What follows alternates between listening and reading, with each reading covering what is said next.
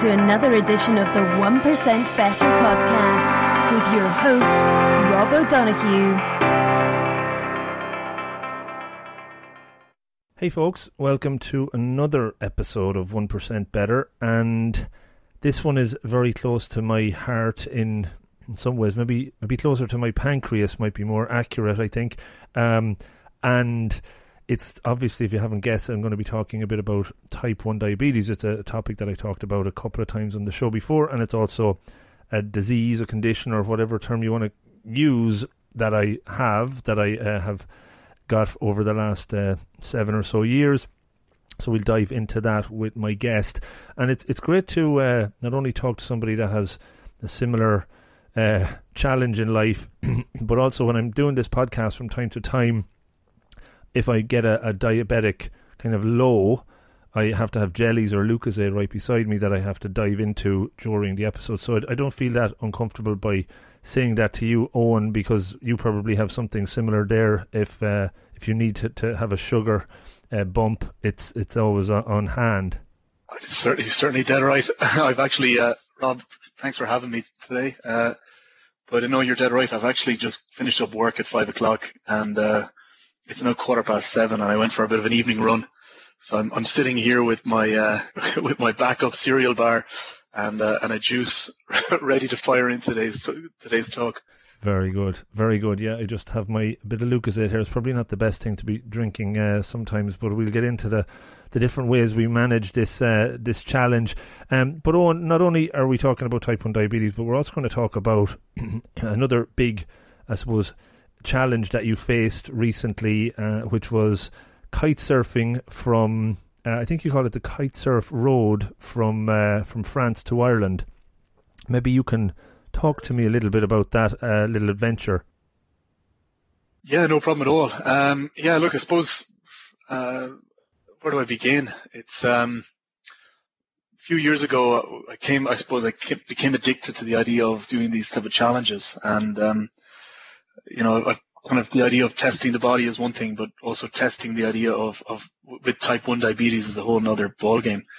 Um, and it's been a few years since my last challenge. Um, I've just recently relocated back from Australia with my wife uh, to over to Europe. We're, we're, based ourselves in Edinburgh. And while I was away in Australia, I fell in love with kitesurfing. And um, it's one of the type of sports that you kind of you, if, you know, you, it's, it's a challenge not only for your body, but if you're type 1 diabetic, you're, you're heavily reliant on checking your blood sugars on a regular basis. So the idea of going out to sea with just a wetsuit and a, and a kite surf board and a, and a sail above your head kind of creates a number of different um, challenges when you're a type 1 diabetic. So the idea came up when we were, we were looking at, um, you know, what's the longest duration, you know, looking at the next challenge. And then the idea of, of, you know, linking the idea from France all the way to Ireland.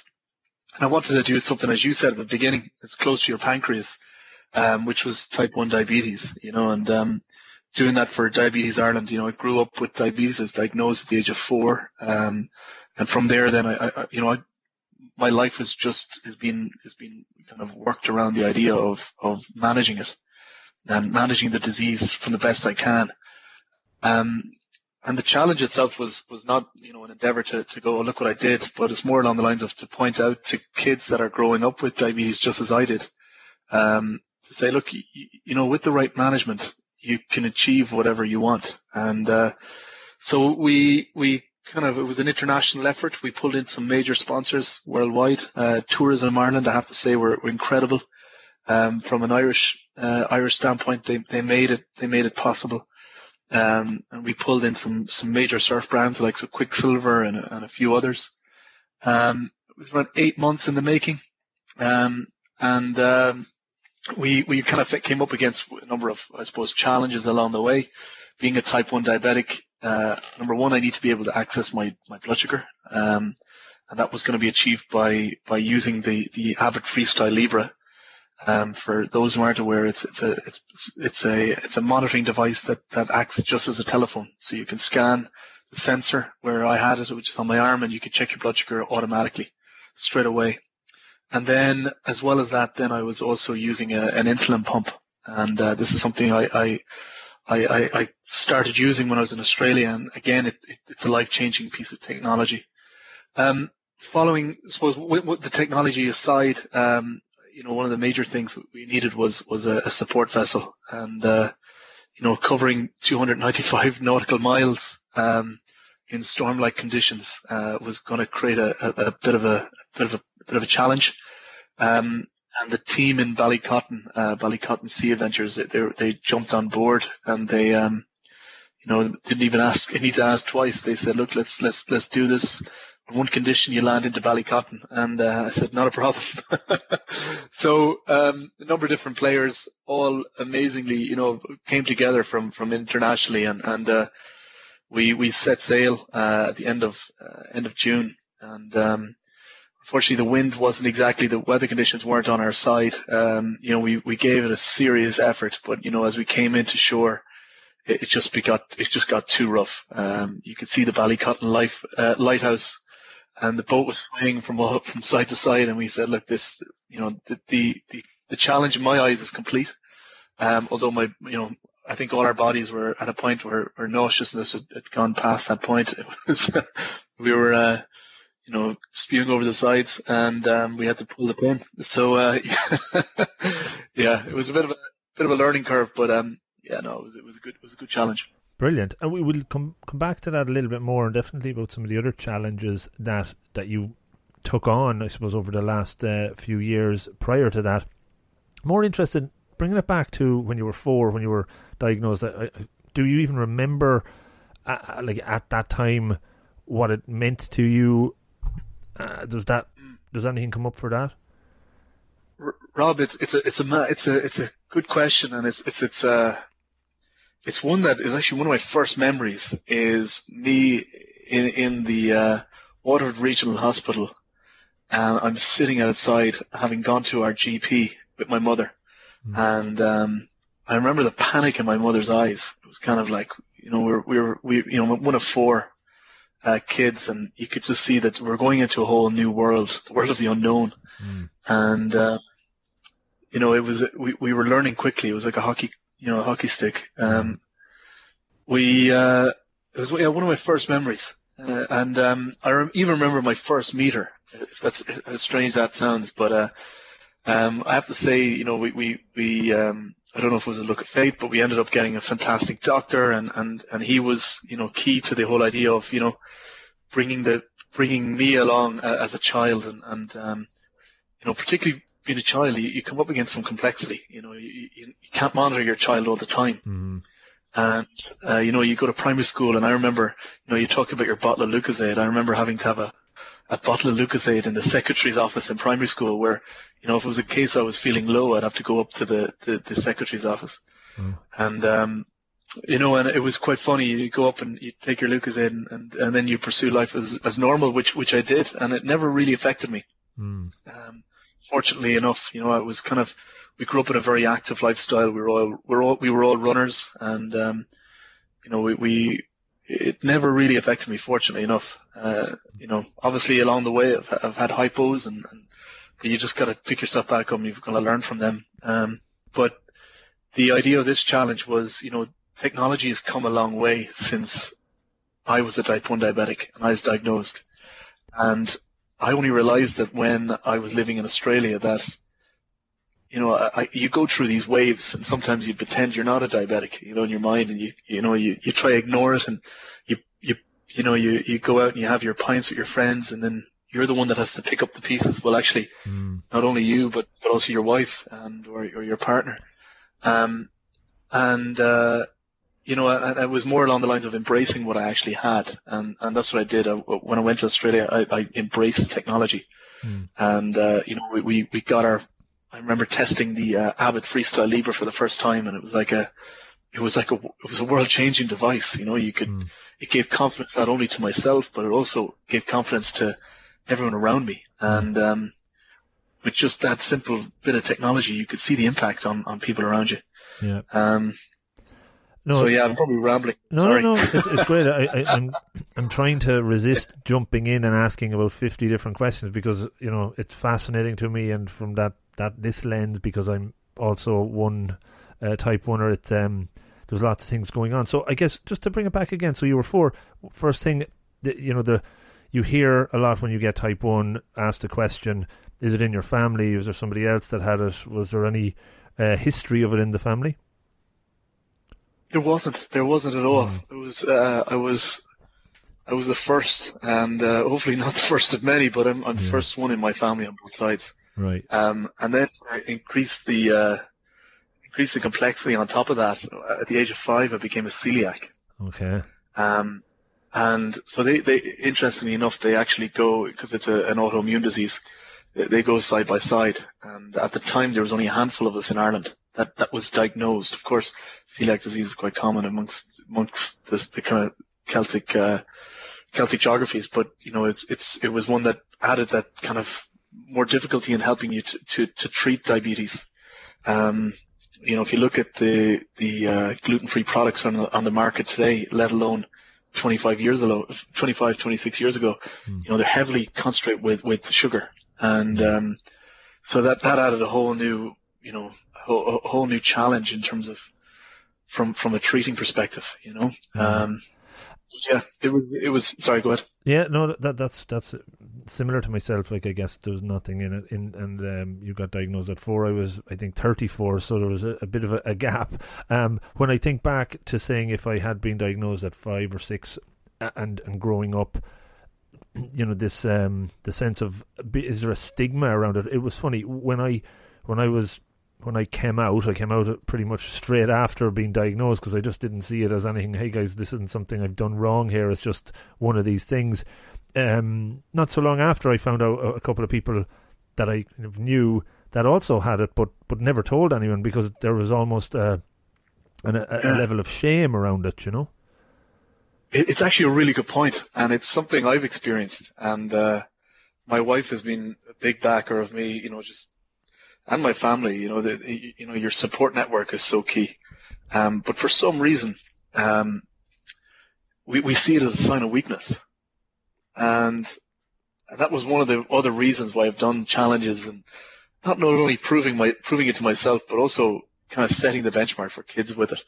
And uh, I've I've experienced it in my own my, my, myself in the work, you know, the work normal work day where you know you meet a colleague or you know a kind of secretive of my insulin pump um, whereas after the recent challenge, because I let everything on the line, I was just like, this is who I am, mm-hmm. and I've done this. And uh, but it, I don't know what it is. There's a psychological element to it that it impacts us, you know. And um, I, have asked the question before to actually Diabetes Ireland, and uh, there's a chap there, Kieran Kieran O'Leary, who's, who's runs Diabetes Ireland, and he talked to me about, you know, you wouldn't believe some of the top businessmen in Ireland are type 1 diabetic. Mm. And, you know, every now and again when they do a fundraise, they'll get a check and they'll fr- from a specific company. And, uh, that's because, you know, this person is a type 1 diabetic, but they won't publicly, you know, talk about it. And, you know, the, the impact of doing, you know, this, the impact of talking to, talking about diabetes and, and, you know, showing that, you know, there, there are no problems if it's, if it's, you know, monitored and, and treated correctly. Um, it possibly could be the case that it's you know that the people feel that, that that are suffering from the diabetes feel that they're not treating it effectively, that they potentially the best they could, and as a result, you know they're scared to you know expose themselves and make themselves look vulnerable in case they do have a low. Um, mm. But I think that maybe that's that that that has a that has an impact on it. But uh, I couldn't get over how many people have reached out to me when I did the recent challenge um, from all around the world, and uh, you know, people that you know, you you'd be surprised. Uh, I couldn't get over it. even my own network who are type one diabetics. Mm, yeah, couldn't get over it. It's, it's it's a fascinating thing because stigmas around mental health and lots of other diseases. I suppose if there's depression and things thrown in there, people are so afraid to um to to talk about it. More and more, I think, are coming out about it, but for me, I don't know if it's the lens I look at it. it it's not our fault in lots of ways, right? In in all ways, it's not something you brought on by anything you did. Um, you know, and even if it was, it was it still shouldn't be a problem talking about it. But um, I find it hard to believe, but uh, hard to get my head around it in some ways. And yeah, by doing these, hopefully, uh, events and even talking about it here, and some people that that listen in kind of get get that message I think is is definitely important. You mentioned management from those early years. You know, all I've known is the um, I don't know what the little uh, checker that I use, and it has the cassette in it, and uh, it gives me the reading. I've tried the Libre for for a couple of weeks, and definitely found it very very useful. Uh, my management is pretty good, I suppose. So I, have never had to go to the pump yet, um, but the more running I do, the more exercise I do. I've done a few marathons since I got diagnosed. it is something that I'm, you know, considering. When you were growing up, the technology though was way more primitive. How how did you manage it in those days? And you know, what was what was the challenges like around that? Yeah, um, look, uh, the the just just from my perspective, just on the pump, um, um, it, it has been life changing for me because it's opened up new areas of new, it's allowed me to to challenge myself a bit further. And mm. people have that kind of stigma where it's over here you don't qualify for a pump unless your management is really bad. And that was the problem for well, my mind. I was like, how how good can I get this? Mm. and uh, and then they were like, oh, you're on a pump, and I was like, well, actually, the pump is like going to an automatic car instead of being manual. I'm, I'm going automatic, and uh, you know, it's it allows me to do things that you know I. It's it's it's nearly it's as close to a bionic pancreas I can get for now, you know. Yeah. And um, that's what I was trying to achieve. But uh, as you asked, you know, for, for the early years, yeah, it was it was sim- similar to yourself, where you know it was it was down to testing as you know your three times a day, your insulin was three times a day, and this was what the doctor told us. Uh, you know, you test three times a day. Whereas when I kind of got into it and I realized she I should be testing far more than three times a day. Uh, yeah. I should be testing to maybe eight um, times or so nearly. Yeah, and and test. You know, after we were learning by doing, and mm. um, sometimes that can be detrimental. But fortunately, um, you know, my both my parents they're they're self-employed, so and their their company was was at home, um, just on our on our near our house. So as a result, my my folks were always around me, and uh, a close family and, and that, that helped a lot. And I was the second youngest. So, and that, that also helped a lot. So that goes back to my point on, on kind of your support network. Um, but yeah, it was, it was, you know, testing three times a day, doing your insulin three times a day. Uh, I was on Novo, I was on, uh, God, it was Lancelin and, um, it's a long acting and a short, short acting. Yeah. I can't remember the short acting. it's been a while. something. Is it Novo Rapid or something like that? It was so it was equivalent of NovoRapid. Right. And, uh, so you you know you take your long long acting in the morning, and then you take another dose of it then at night time to carry you through the night, and uh, um, and then you take your your short you know your your quick quick quick acting insulin then with your dinner, and uh, mm-hmm. you know by, back then you were heavily reliant on what your folks did, uh, and this was one of the impacts of having diabetes as a child. You know, um, you know the whole idea of carb counting because I had it so young wasn't really aware of what carb counting was until I really kind of had to go to university.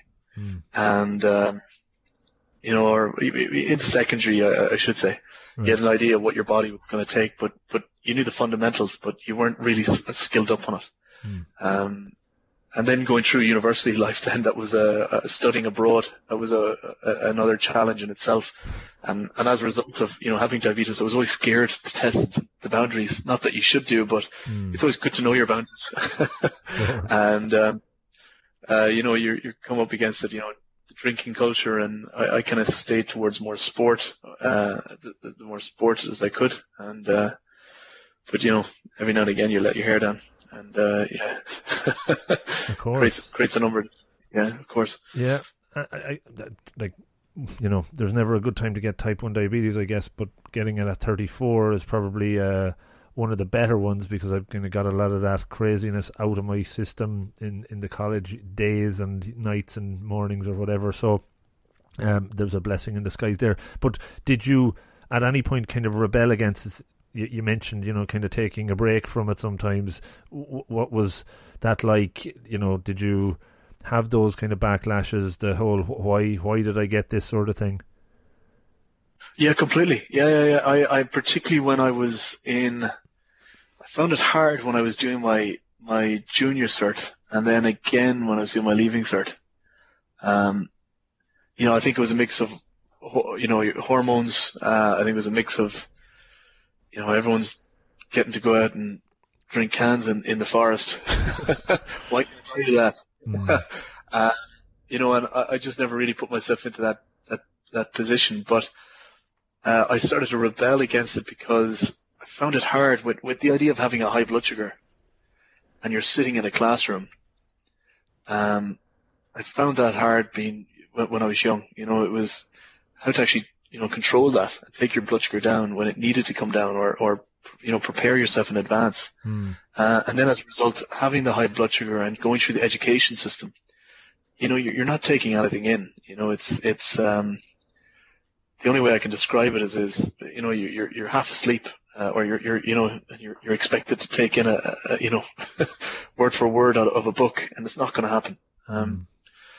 It's uh, everything is foggy and it was very very difficult. And then as a result, going through those exam periods, you know, you get nervous, your blood sugars fluctuate. They are linked to your hormones. They are linked to your adrenaline glands and as a result you get spikes and, and I just hated it. I, I felt that I wasn't able to show what I really was capable of doing, you know, mm. and as a result I, I kind of had a chip on my shoulder and I just hated it, the idea of having diabetes. Mm. Um, but I came out the other end and, uh, I learned from those periods and, and, uh, you know, it's all about preparation and, and making sure that, you know, you are relaxed and you know your stuff and checking your blood sugars regularly as many times as you can. Um, you know, data is the one set that you, you can reference and, uh, if you, if you can spot trends, it's, it's the best thing that you can possibly do, you know? Mm. Um, so everything kind of came regimented after that and, uh, uh, kind of went, went, I suppose, going to university then, I had one opportunity to show that, you know, I, am capable of doing this on my own. And, uh, I gave it a good go and, uh, and, you know, I had a great time at university and, um, had a great group of friends uh, that I met uh, while away, and um, you know I was very very open of the idea I am a diabetic, um, and then they they kind of grew with me as well. You know, but there are there are times where you know the wheels come off and you rebel and and, and you know you've got to pick up the pieces as I said before. Mm-hmm. Um, but I'd like to think that they're in the past. sure.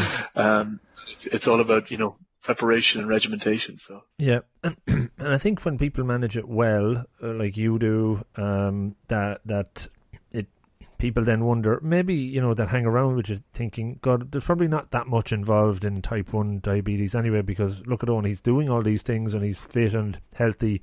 It's not that serious. I, I think you know you're probably the exception to the, the, the rule in lots of ways because I've heard of lots of people that are terrible at managing and, and when you know one person maybe broke up with their girlfriend and was more concerned about how they were going to manage their diabetes now because she kind of managed it for them effectively. So I think it takes an awful lot of discipline to um, to keep things on track. Would you have had that discipline naturally? Do you think that's a a muscle that you developed as a result of diabetes and has that discipline helped you be successful in other areas? Probably three parts to that question. Sorry, there.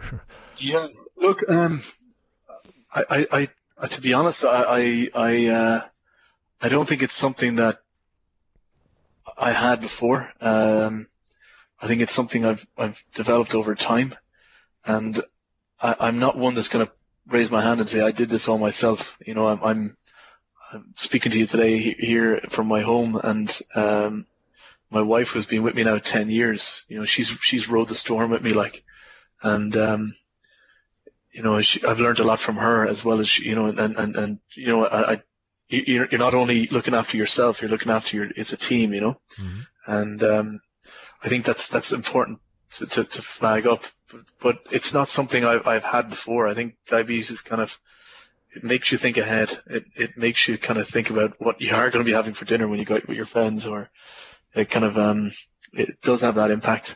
Um, has it impacted anything else in my life? Um, not not necessarily. Um, the idea of thinking ahead, I, I, I no, I, I, don't think it has. To be really honest, mm-hmm. um, that, you know, cool. I, I don't think. Yeah, I don't think I'm a unique. I don't think I'm a unique idea of having diabetes. I'm, I'm doing this all very very well. You know, obviously everyone has their bad day, and um, it's important to flag that up. You know, Mm. you know, it's it's uh, every day has an element of complexity in it. It's about how you work around it. You know, Sure. um, um, but you know, I think what I try to do is, is certainly kind of get into some sort of routine, and and routine is not something that I, I would necessarily go to as such. Uh, I think you mentioned previously, you know, you, you, you background in project management, so you found Yeah. it very easy. yeah. Um, you know, I, I love exercise, so uh, every morning I'd get up for and go for a run, and uh, um, but I love trying to test and, and, and forecast what my blood sugars are before I go for the run and after the run, and I, I really enjoy that. Um, I like, I generally like looking after the body as a result of that, and and um, that's not only. And uh, I always kind of look at it like you know you see these endurance runners and you're like, geez, I wonder how I do that. You know, what's what's how, is that possible? Of course it is, but just how uh, you know how about you going about doing it? So um, it's a Sudoku in itself. No, you're you're dead right, and I think yeah, like I, I do joke about it, but it's very true that if I hadn't a background and uh, fundamentals of project management and looking ahead, as you say, planning, there's no way I would have been able to adapt, I suppose, quickly enough with um, the news of, of, of getting diagnosed and kind of bring it into my own day and routine and stuff like that. So I think I think that's something you can certainly learn and develop. But I was probably lucky from that that point of view, um, and I, I definitely believe that for me it's it's been a defining part of my own journey, turning uh, many different corners. But it's it's helped me focus. It's helped me um, try things that I wouldn't have probably done before uh, as well. So it's really important to kind of look at it as a enabler uh, as opposed to a disabler, and I think that's something you you talk about um, certainly as well. Yeah, absolutely, one hundred percent. And and look, it's uh, to be honest, if uh, I wasn't a type one diabetic, I probably wouldn't have kite surfed across the Celtic Ocean or um, cycled uh, to, to to Gaza or you know or the challenges we did in Australia. That's being really honest. Um, I kind of felt, as as we said at the beginning, you know, if people people feel that people that have diabetes feel that they um, you know, they might necessarily have something to prove, but they're, they're scared to say that this is a weakness. And uh, as a result of me having diabetes, I, I was kind of after to show that this isn't a weakness. so as a result, it, uh, enabled me to challenge myself to the outer limits, um, which, which, uh, yeah, to my partner and my parents, uh, it's, it's been a bit of a nightmare. Mm. But it's, it's been good. But so mention you mentioned the the, the, bike riding uh, and and other challenges across um, Australia. So so maybe just talk a little bit about the, I suppose the the planning behind it, the the why, other not just for, for your own self, but the higher purpose uh, around some of those. Because I you know I guess they're all leading to the latest one, and I I'd imagine that the latest one isn't the last one by the sounds of things. I, I would say so. um, yeah, look, I suppose was 2008 was the first major challenge. It was um, it was Christmas time, and my brother, who's a he's a human rights lawyer, we are talking about what's what was going on in in uh, in the Middle East, in Palestine and Gaza in particular, and uh, we were we were kind of you know Christmas Eve, and we we you know you've got that sense where you, you haven't seen siblings and family in so long. You, it's great you got that kind of energetic buzz. Everything is And uh, yeah, absolutely, yeah, yeah, yeah, absolutely. We're going to land on the moon after the pint, you know, the Christmas pint, you know. But we said um, we would look at getting a this the summer we all had free, and we were like, let's let's uh, let's get a, a van and convert it into an ambulance and, and drive it across to uh, to uh, the Middle East. And then you know, as the night went on, um, the pints were obviously flowing, and uh, we we said, well, vans are easy. Why don't we cycle? And to our credit, the next day we were up bright, bright and early, and we were looking at the actual possibility of doing this, and uh, it just flew from there. It just everything flowed into place, and uh, we ended up having four cyclists. Uh, we had a, a support vehicle which was designed to be an ambulance. Um, it was it was 6,000 kilometers, and we are going to knock out 100, 180 kilometers a day. wow. Um, so we we did it for medical aid for for Palestinians, and from my side it was for the type it was for the diabetic aspect. So we started doing the math on at the time there was a, a, a there was a, a block on medical aid going in uh, into Gaza, and uh, we did the math on if you're reliant on insulin getting in, what was your life expectancy? And um, you know, it was down to it was down to a few weeks. Wow. So we we started. It kind of brought it home, you know, and Yeah. like this is this is quite real, you know. And so we said let's let's do it. So we um, we got again pulled in some big sponsors from all over. Um, we had Ridgeback Cycles, we had Shimano, we had Garmin, we had a few others. Hmm. Um, and uh, we we we headed off from Waterford. Um, we uh, got a guard escort out of Waterford, and we we we headed on our way. And uh, yeah, we was it was it was an it was a, life changing journey, and and the preparation that goes into that.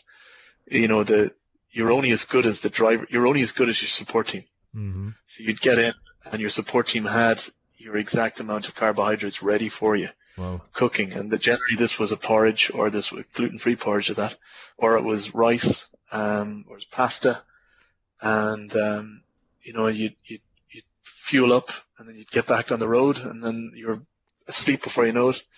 Support team had packed up, you know, well packed up ready, everything ready for us to leave at around 4 a.m. the next morning. We would get on the bikes, and the support team would go ahead uh, for the next pit stop, and, and we would. That was a constant rotation for around 40 days. Mm. Um, so uh, yeah, it was an incredible journey. You know, we went across the Turkish flats, down into uh, Syria, uh, in through Damascus, and the people that you meet along the way. You know, it was quite interesting. It was really, really interesting. Wow. Um, but it, it certainly did challenge, and I'll never forget. Actually, we got to uh, we got to Bulgaria, and I I was taking my blood sugar a lot more than I expected. Sure. And, you know, I was taking it, you know, I, I did the math on it. Okay, I'll do it eight times a day, but I was doing it far more than eight times a day. And as a result, I was actually burning through my test strips. hmm And my brother had to, he was, he was back, he was in the UK and he was planning on flying in and meeting us in Turkey at the Turkish stop. And, uh, he ended up having, he ended up flying in as a surprise. I was getting really nervous and the anxiety was building up in my head thinking, oh my God, I'm running down on strips here. Yeah. I've got to limit the amount of strips I have. How is this possible? I didn't Mm. want to quote a cause havoc for the team, and Yeah.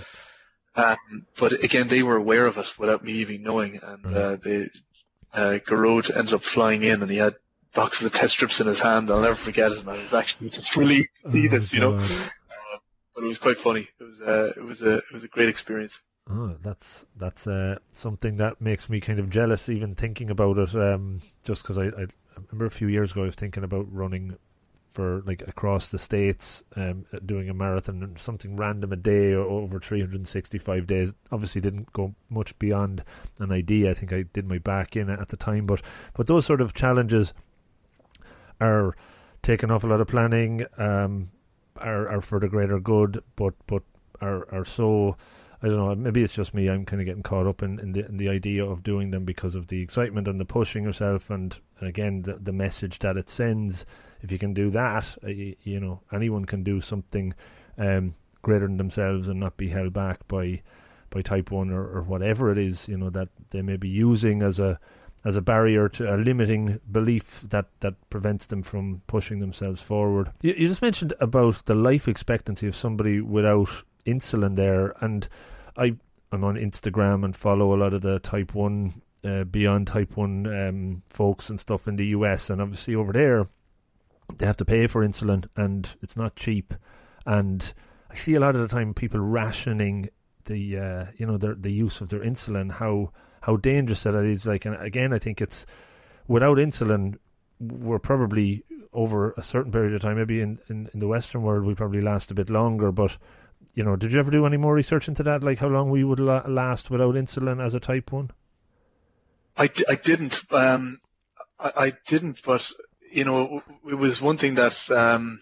it came up again when I was in Australia. And um we were we were we were having a conversation similar to the we call that trip to Gaza pathways to Palestine. Okay.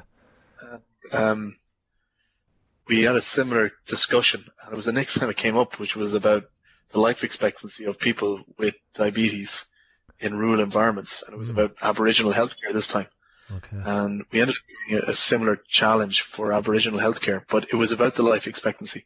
And what I was surprised at was I remember look I remember looking at um, kids in Gaza. So it was for neonat it was neonatal hospitals, neonatal healthcare, mm. and it was the diabetes that were linked to that. And there was a high there was a high population of diabetics in the Middle East, which I couldn't get my I couldn't get over. It was mm. quite a lot.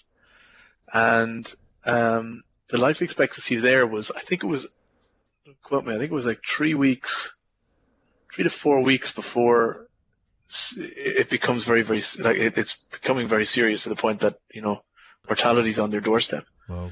Um, um, but then we were on, in Australia, a friend, a close friend of mine, um, he's a he's a dentist over there, and we are talking about Aboriginal healthcare, and um, it was three Irish, three of us were, were all Irish. Uh, one's a doctor, one's a dentist, and then there was myself.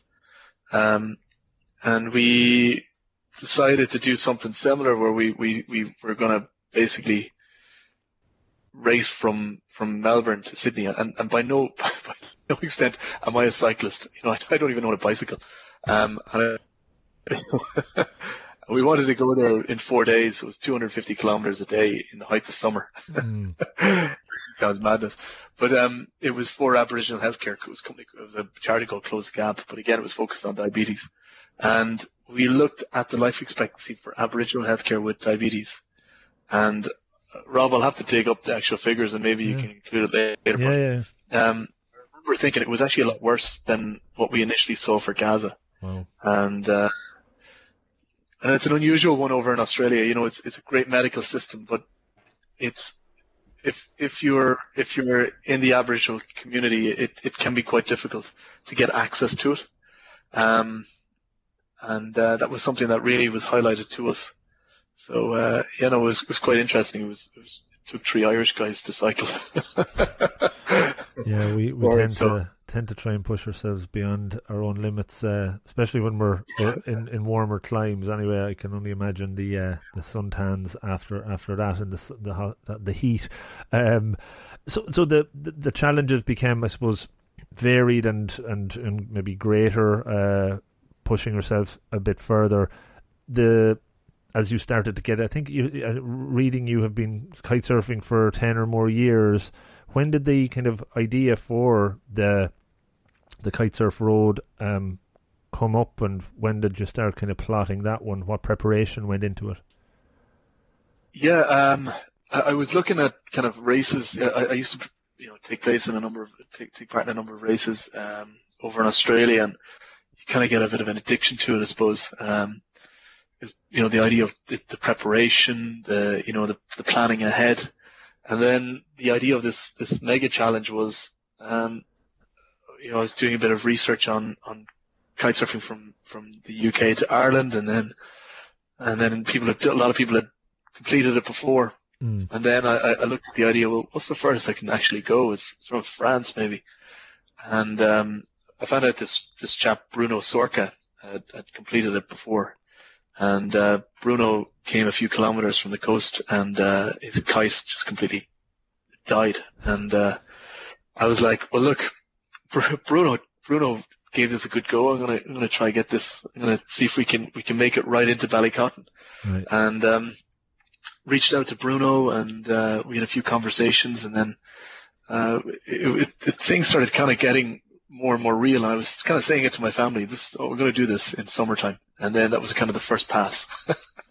and then were they ever I kind of pr- telling you, don't, don't do this sort of thing? Were they always supportive of it? Were they just thinking, here's another, another, uh, challenge coming? Uh, it was, yeah, it was kind of on the. It was that. It was. It was kind of that that big that uh, they, they they actually didn't think it, it would happen. Right. um, and then I kind of plotted away in the afternoons after work and I was trying to piece together what does this logistically look like because I had to bring in a support team and I had to bring in sponsors and then I had to also make sure from a health perspective that this is actually possible, you know, and, um, so mapping that out and then incorporating the training into my day, my day to day work regime. Um, I work in the renewable energy sector, so uh, the, the, the work I look after is, is kind of the development of offshore wind farms and we're very active nicely. in Asia. ties in nicely yeah. with your, your job, so you're kind of the wind, yeah, yeah. but as a result, you know, we're, we're we're doing a lot of work over in the US and, and also in Asia. So as a result of traveling traveling a lot, which has its own impact on diabetes, and then I was oh. doing my work, and then I'm trying to train.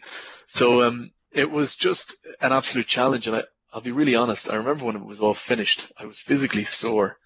And I was just like, God, this is great today. I actually just don't need to worry. mm. don't need to worry about training or I don't need to worry about my carb intake. Uh, I can just, I can just kind of go back to normal for a bit. Mm. Um, which was great. But yeah, look, it's, it was, it, in short, it was around eight months of planning and, uh, um, and I needed every minute that, every bit of that eight months. There was no way you could cut it any way short. Wow. Yeah, no, and just pick up on something when you were as well. Just the challenge of of traveling when you're type one. If I travel to the US with my job, not only is the the food a little bit more uh, glucose heavy uh, that that would be on, but then the time zones and things like that, it really throws throws me out of whack um, for for the duration. How do you how do you kind of adjust to that? Yeah, and look, this is where I, I think the insulin pump is really really good. Okay. Um, so I get on the plane, um, I would change my insulin pump that I'd landed, the, the, the, the time at the destination. So it means then that your basal is, uh, your, your, your basal rate is already set. Um, I, I tend to stick away from heavy carbohydrate di- uh, um, so yeah, you talk about the US. It is it's a very sugary orientated environment. You only realize that when you're obviously you're, when you're a type one diabetic, um, mm. because you can see that what what the impacts are. Um, so it's it's lots and lots of water. Uh, I tend to try in the morning and the evening, just to kind of get the get the blood blood circulating and get into a new routine. Mm-hmm. Um, and and stay on as much kind of chicken orientated foods as I can. right, right. Not deep fried because you know as yourself when you deep fry something there's more fat in it it stops the breakdown of your insulin and as a result it causes a high and then you compensate for the high and then you potentially have a hypo later down the line. So um yeah. just try keep it as fresh as I can, you know. Yeah, yeah, no, definitely. It's a uh, it's a bit of a juggling act. Um just interested when you were doing the kite surfing challenge um, en route. How did you actually? Obviously, you had the the Libre and and the pump to administer. Was that that how you were constantly managing that? Was it? Did it add much extra, I suppose, maintenance over the, the duration of, of the the trek? No. So yeah, what I did was um, Quiksilver, who, who provided some great wetsuits. They, they, what we did is we had a an area for your actual pump to fit into. Okay. Um, and then that while I was on it, I gave it was maybe 40% less basal. So that's 40% less insulin on a, the idea of an insulin pump for the listeners is, is yeah. basically it's providing you with a consistent base load of insulin. Mm-hmm. Whereas before you take an injection and then you take another injection and another one. So on this, on this, when I did the challenge, I reduced my base load of insulin by around 45%. Right. Um, which is quite significant. Um, and then on top of that, then I had access to my Freestyle Libre. So I, it was, I put it in a waterproof case. I could scan my, my Libre on my arm, the, the sensor on my arm. Mm-hmm. Um, and then you could check and make sure that you're on track. Right. So, you know, you have a baseline where you don't want it to go above, you know, 11 or 10. I, I allowed it to go in around that region when I was kiting because, you, you know, you're needing the energy and you're needing to keep it just peak. Um, and then, you know, it would, it would flag an alarm then if it was going below four. Okay. Um, then on my back, then um, I had a um, a pack, and the camel pack was broken into two. So you had water and also you had glucose, and then you also had gels. So the gels were on my chest, so it meant then that they could access the gel easily, rip it off, and, and take the gel in, in, into the body. Mm. Um, of course, that's only a temporary fix, and then you know if it was the case you're you're going down, you, you need to get more carbohydrates into the body.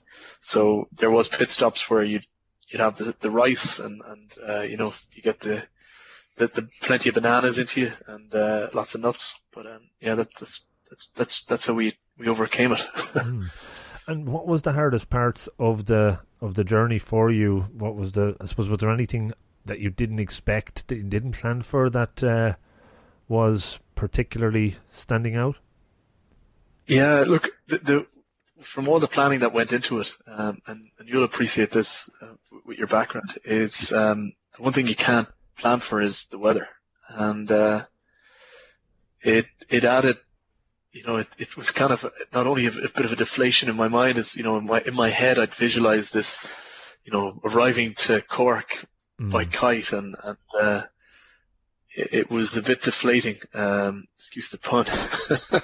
um, to uh, arrive into Cork on, on the back of the boat. But mm. um, look, that was from a from a actual overall what we achieved. But I have to say, what really kind of put it back in perspective for us was when we arrived into Cork and we had a, you know, there's 60 to 80 people there waiting, and they were all from either uh, in some regard in relation to diabetes or they're from the local community. Mm-hmm. And um, you know, I, I, met a young I met a young chap actually. He was I think he was seven years seven or seven years of age, and he was a type one diabetic, and he was with his parents, and uh, he had his insulin pump on him, and uh, you know, it puts in perspective like this is the whole idea what we're doing this for, you know. And he was just he was blown away, you know, he was blown away, yeah. and uh, it, it was good. It was it was good, and it kind of I was a bit disappointed arriving in, but got to meet the young kids, and it was kind of like all right, job done. Course, Let's go back to reality.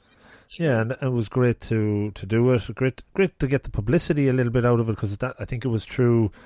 Diabetes Ireland retweeting that I, I had seen it, and then obviously were on.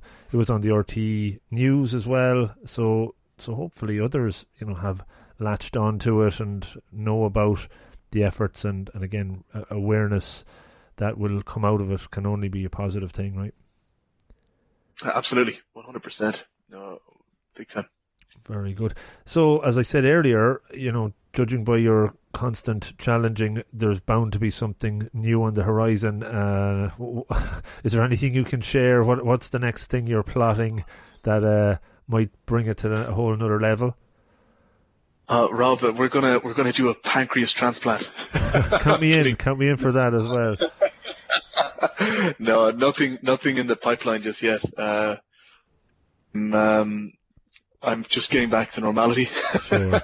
but uh, you know, as, it's, something when something does arise, I'll uh, I'll certainly let you know. Do see do. if you're keen to get involved. Definitely, definitely let me know. Um, I, would love to, to kind of get involved in something that, that can help br- bring the uh, the awareness up. You you mentioned the bionic pancreas, and from I think when I got diagnosed, you know, like anyone I suppose you you go through that uh, d- denial phase, and no, it couldn't be me. I remember the day I got checked and it, I had like a reading of 21 um, or I think I had a reading of 12 or something and then they said well look you mightn't be go back home tonight eat what you'd normally eat check your bloods and see what, what it's like two hours after eating. And I checked it and it was 21 and I kind of said oh jeez that's three times what I, what, what I should be. So I, I started to sink in then and then I kind of did all the research and see like where's this master perfect cure for it from somebody in the Philippines that can you know rub something on your back and you'll be cured instantly or, or whatever. Kind of gave up on all of those things after a while and then just got used to it and you know just exercise more and uh, the catalyst for for doing more positive stuff came but still keeping an eye out for um, future developments and how, how it can hopefully one day get like almost cured. But the whole idea of that kind of closed loop where where the the the, the the pump or the, the sensor talks to the the patch talks to the pump and releases some insulin and can kind of do it all automatically. Have you you know your closeness to the to the uh, diabetes organizations that are working on stuff like this? Have have you any insights into anything coming there? Yeah, look, I I did a bit of research um, and actually, you, you asked the question, how did this all come about? And I think this was actually the starting point of, of the challenge. Um, I was reading about this, uh, this chap in Silicon Valley who his type 1 diabetic son, um, was diagnosed, I think he was nine, mm. and he made a, he, this chap was, the father works in the tech, tech world, mm-hmm. and, uh, he said to his wife and his son that he'll he'll have designed a um, a closed loop artificial pancreas by the time the son needs to go to college. And to his credit, he's he's after he designed up this product. Um, he raised a significant amount of money on the on the stock exchange. Um, they've got around 20 people working full time on it, and they're about to sign off on a deal with a major pharmaceutical company. Wow. So I knew that they were doing trials, and I contacted them. And um, when I kind of get my mind on something like this, it doesn't, it won't stop. So Sure. I managed to track down his personal number. Wow. and uh, he was in the car one day, wife, and I said, "Look, I'm going to I'm going to use your technology. I'm going to kite surf across from France to Ireland." Um, and uh, he ended up his he had, we ended up having a number we had a conversation after that, and and uh, he said that the technology was only getting tried in trialed in in the US. Okay. So um, I think this is one to watch. Uh, it, it- you know, under these type of solutions that are coming out, and uh, you know, I, I'm one. I'm, I'm kind of of the mind that look, I don't think there will ever be a cure for type one diabetes. I think it's it's about it's about the technology and the management tools that are going to be made available to us hmm that'll help our, help improve our lives. You know, Yeah. um, the idea of con- continuous glucose monitors that are out in the market now, and I've tried those a few times before CG. where they can actually, yeah, exactly. They can link to your telephone Mm. and uh, it can give you a, a warning when your blood sugar is dropping. Mm. You know, and uh, these exist now. You know, Yeah. um, you know, and I- I'm thinking, you know, if these exist now and we're we're about to go live with human trials for a, a bionic pancreas, uh, you know, what does five years have in uh, have in store for us? Yeah, no, it's exciting times, definitely, and I guess, excuse me, even for, for parents that have young kids now that are type one, having that um, ability for to get the signal sent to their phone to say, you know, Mary or Johnny or whomever has gone gone low, you can you can only imagine how uh, much peace of mind that is um, for for them, and uh, yeah, like the I, I think I read about Google when I bought my or not Google, I'm talking about Apple. When I bought the iWatch, they were saying that there was going to be a sensor built into the iWatch that could detect the sugar levels through through the, the pores in your skin in hydration and, and be able to get readings that way. I think they're working on something like that. It's not there yet, obviously, but yeah, there's lots of different angles these innovators are, are going to take, and it's it's uh, it's funny that it what's inspiring those guys is that maybe they have somebody in their family that's suffering. So um, yeah, like it's uh, it's definitely one to watch, and definitely on the closed loop one. Keep me keep me in the loop on that. If you have that guy's phone Yeah. number, maybe I'll, I'll I'll drop him a text as well and see if he wants Yeah, to. Uh, wants to put me into uh, the trials over here, I can I can do a podcast about it on a weekly basis and give updates and stuff. So you know, this is what it needs. You know, people don't talk about it as openly, uh, and, and uh, I'd say hats off to yourself for for, for flagging it up. Um, it, the, the chap that's running that that uh, company or that technology is setting up. His name is Ed, Edward uh, Damiano, right, um, M I A N O, and um, yeah, no, it's it's a it's an interesting one to watch. You know, It's- th- this this is one of many technologies that are out in the market now. Um, but you know, it goes back to you know if you're a kid and uh, you're in a primary school class, you know, uh, junior infants or senior infants, and you know you're a teacher and you're or you're you're, you're a parent of a child with type one diabetes. You know, how, how do you you know, you're going to have a, separation anxiety or you're going to have anxiety full stop with the idea of, you know, your child has diabetes. You know, how, do you know that, you know, they're not going to have a hypo? And uh, that can consume your life. And that's where I, I, I, I'm one to say you got to embrace the technology that's around you.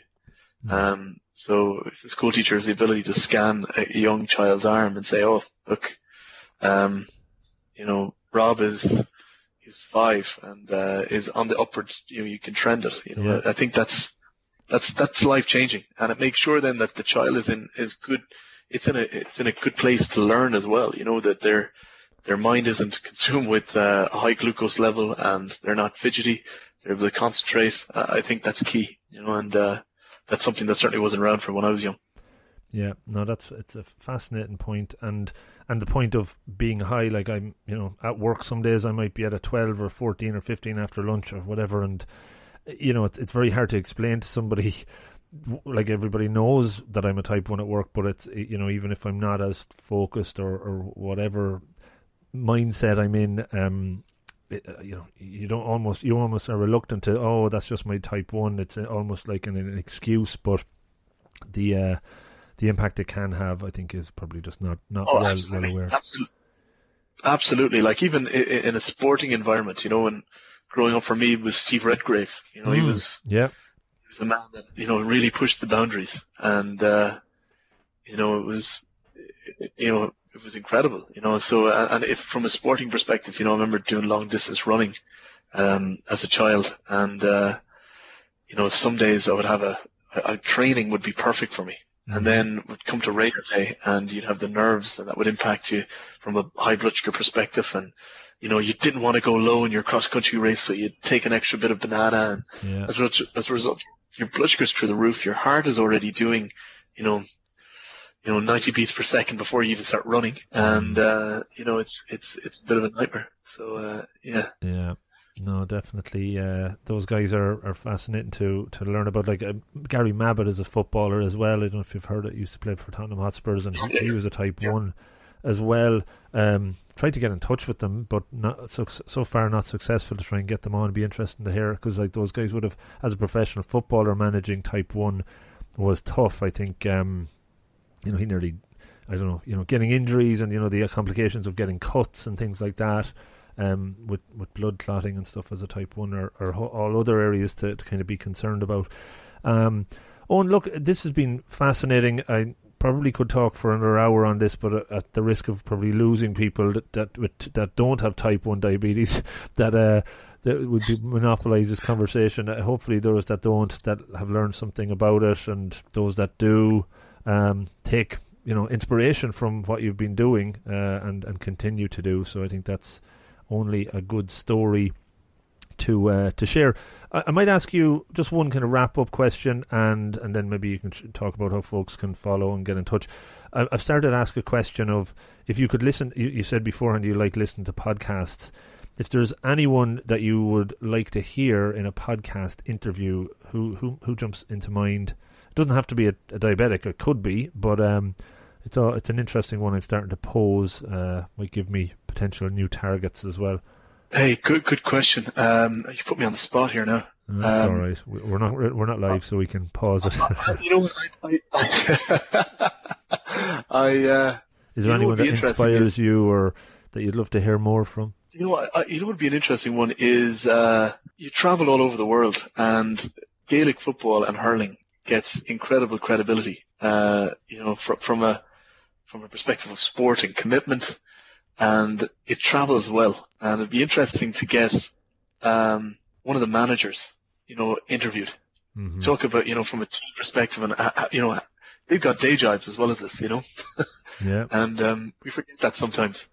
Yeah. Um, so I, I, think you know I would love I'd love to see the inside of, of what goes on in their head mm. on a on a Monday night when they're trying to relax after the Sunday game. You know. Yeah, yeah. Um, no, you know that that would be interesting. It's yeah. a good one, yeah. And, and believe it or not, I've done whatever 120 something plus interviews. I haven't interviewed somebody from the GAA world yet, uh, and that's not by me ignoring it. I just haven't got uh, got around to, and probably because I'm originally from Longford and I never really played that much Gaelic football or hurling. they were not the strongholds, so it's probably not in my DNA as much as others. But I'd love to talk to somebody that has, you know, managed a county team to a very high level, and as you said, manage their their day job as well, because a lot of them are have high high powered, high important jobs. So it's uh, it's certainly an interesting one. I'll I'll put on the list and have to hunt somebody down. Good man, good stuff. Brilliant. Oh, and just to let folks know to follow you, and you know, I'm sure you'll probably be doing more conversations on on the topic of type one and breaking through barriers in the future. So let folks know how they could uh, check you out. Yeah, that's that'll be brilliant. Um, I, am I'm, I'm over actually in Croke Park in um, in November. We're we're doing a, a an event for type type one diabetes. Um, um, and that's in the it's mid mid November. Um, but for people who, who are interested, be, I think it's going to be advertised uh, leading up to it. But for um, anyone that's interested in following me, my my Twitter is at Eoghan Quinn. It's uh, E O G H A N Quinn uh, one, and uh, same goes for the uh, for the Instagram. So uh, that's that's me. You can follow follow my uh, uneventful life other when other was other when when doing uh, challenges, but uh, pretty pretty boring mundane life. But yeah, Great stuff. I'm Uh, sure, as I said, I'm sure that there, there's something probably stirring in, in somewhere. You'll get inspired to do something else. Uh, I was I was t- expecting you to talk about doing a an Ironman. There's an Ironman here in um, in uh, Youghal that was on for the first time this year in Cork, and it's on again next year. So the full Ironman would be a, certainly a good one to uh, to target with a, a long Absolutely. cycle, a swim, and a bit of a bike ride. yeah, no, absolutely. Actually, um, it's something that we were. My, my wife was saying, "Why don't you just do something normal like an Ironman?" Yeah, that's boring. it's not normal. Yeah, yeah, yeah, it's not normal at all, and that's that. You know what? I, it, it it scares me. But uh, no, I'm. I, it's something that's certainly on the list. I want to. I want to get something like that over the. I don't think I'd, I'd have the capability to to do it. I think what those guys do is incredible. Yeah. Um, but uh, I might start with a sprint and work my way up. Very good. I wouldn't say there's uh, interesting to see if there's many Type One Ironmen. I, I'm not aware of any, uh, but I'm sure there is. But uh, it would be a tough one to uh, to continually manage your your sugars during that, considering it's probably 12 to 16 hours, I would say, on on average. Tough going, yeah. It'd be seriously tough. Actually, when I was doing the challenge, um, head of the challenge from France over to Ireland, the Novo Nordisk cycling team, Hmm, I was in touch with them. Uh, they'd reached out and they provided some support and stuff, which is great. cool. And um, I was touching two of the cyclists, uh, one of which is from Ireland actually. Right. And um, uh, but that was that was really really interesting. It was just in terms of their prep, and you know, I was trying to understand from a preparation perspective what what do you need to have. You know, how do you plan ahead here? You know, am, I- am I doing everything right? Because you're always going to second guess yourself, you know. Sure. Uh, but uh, they they were they were an incredible bunch, and the systems and team behind them were equally just as impressive. Mm. Well, definitely it emerges from what you've said every time about the challenges, the the importance of your team, and it wouldn't happen without them. So that's uh, another important call out, I think. Yeah, no, absolutely, absolutely. Very good. Oh, and look, it was a pleasure to chat to you, man. I really enjoyed it. Um, flies along when, when we're having fun, and um, look forward to uh, sharing this with the the uh, the world and the, the, the, the Type One Uh, world as well. Yeah, good stuff. Yeah, we better be careful. We'll talk our way into a, a hypo or something like that. I'm going off now to uh, gorge on some um, jelly babies to just bring me back up. Goodbye. All right, Good stuff. Cheers. great stuff, Eoghan. Thanks. Thanks a million, man. Good luck.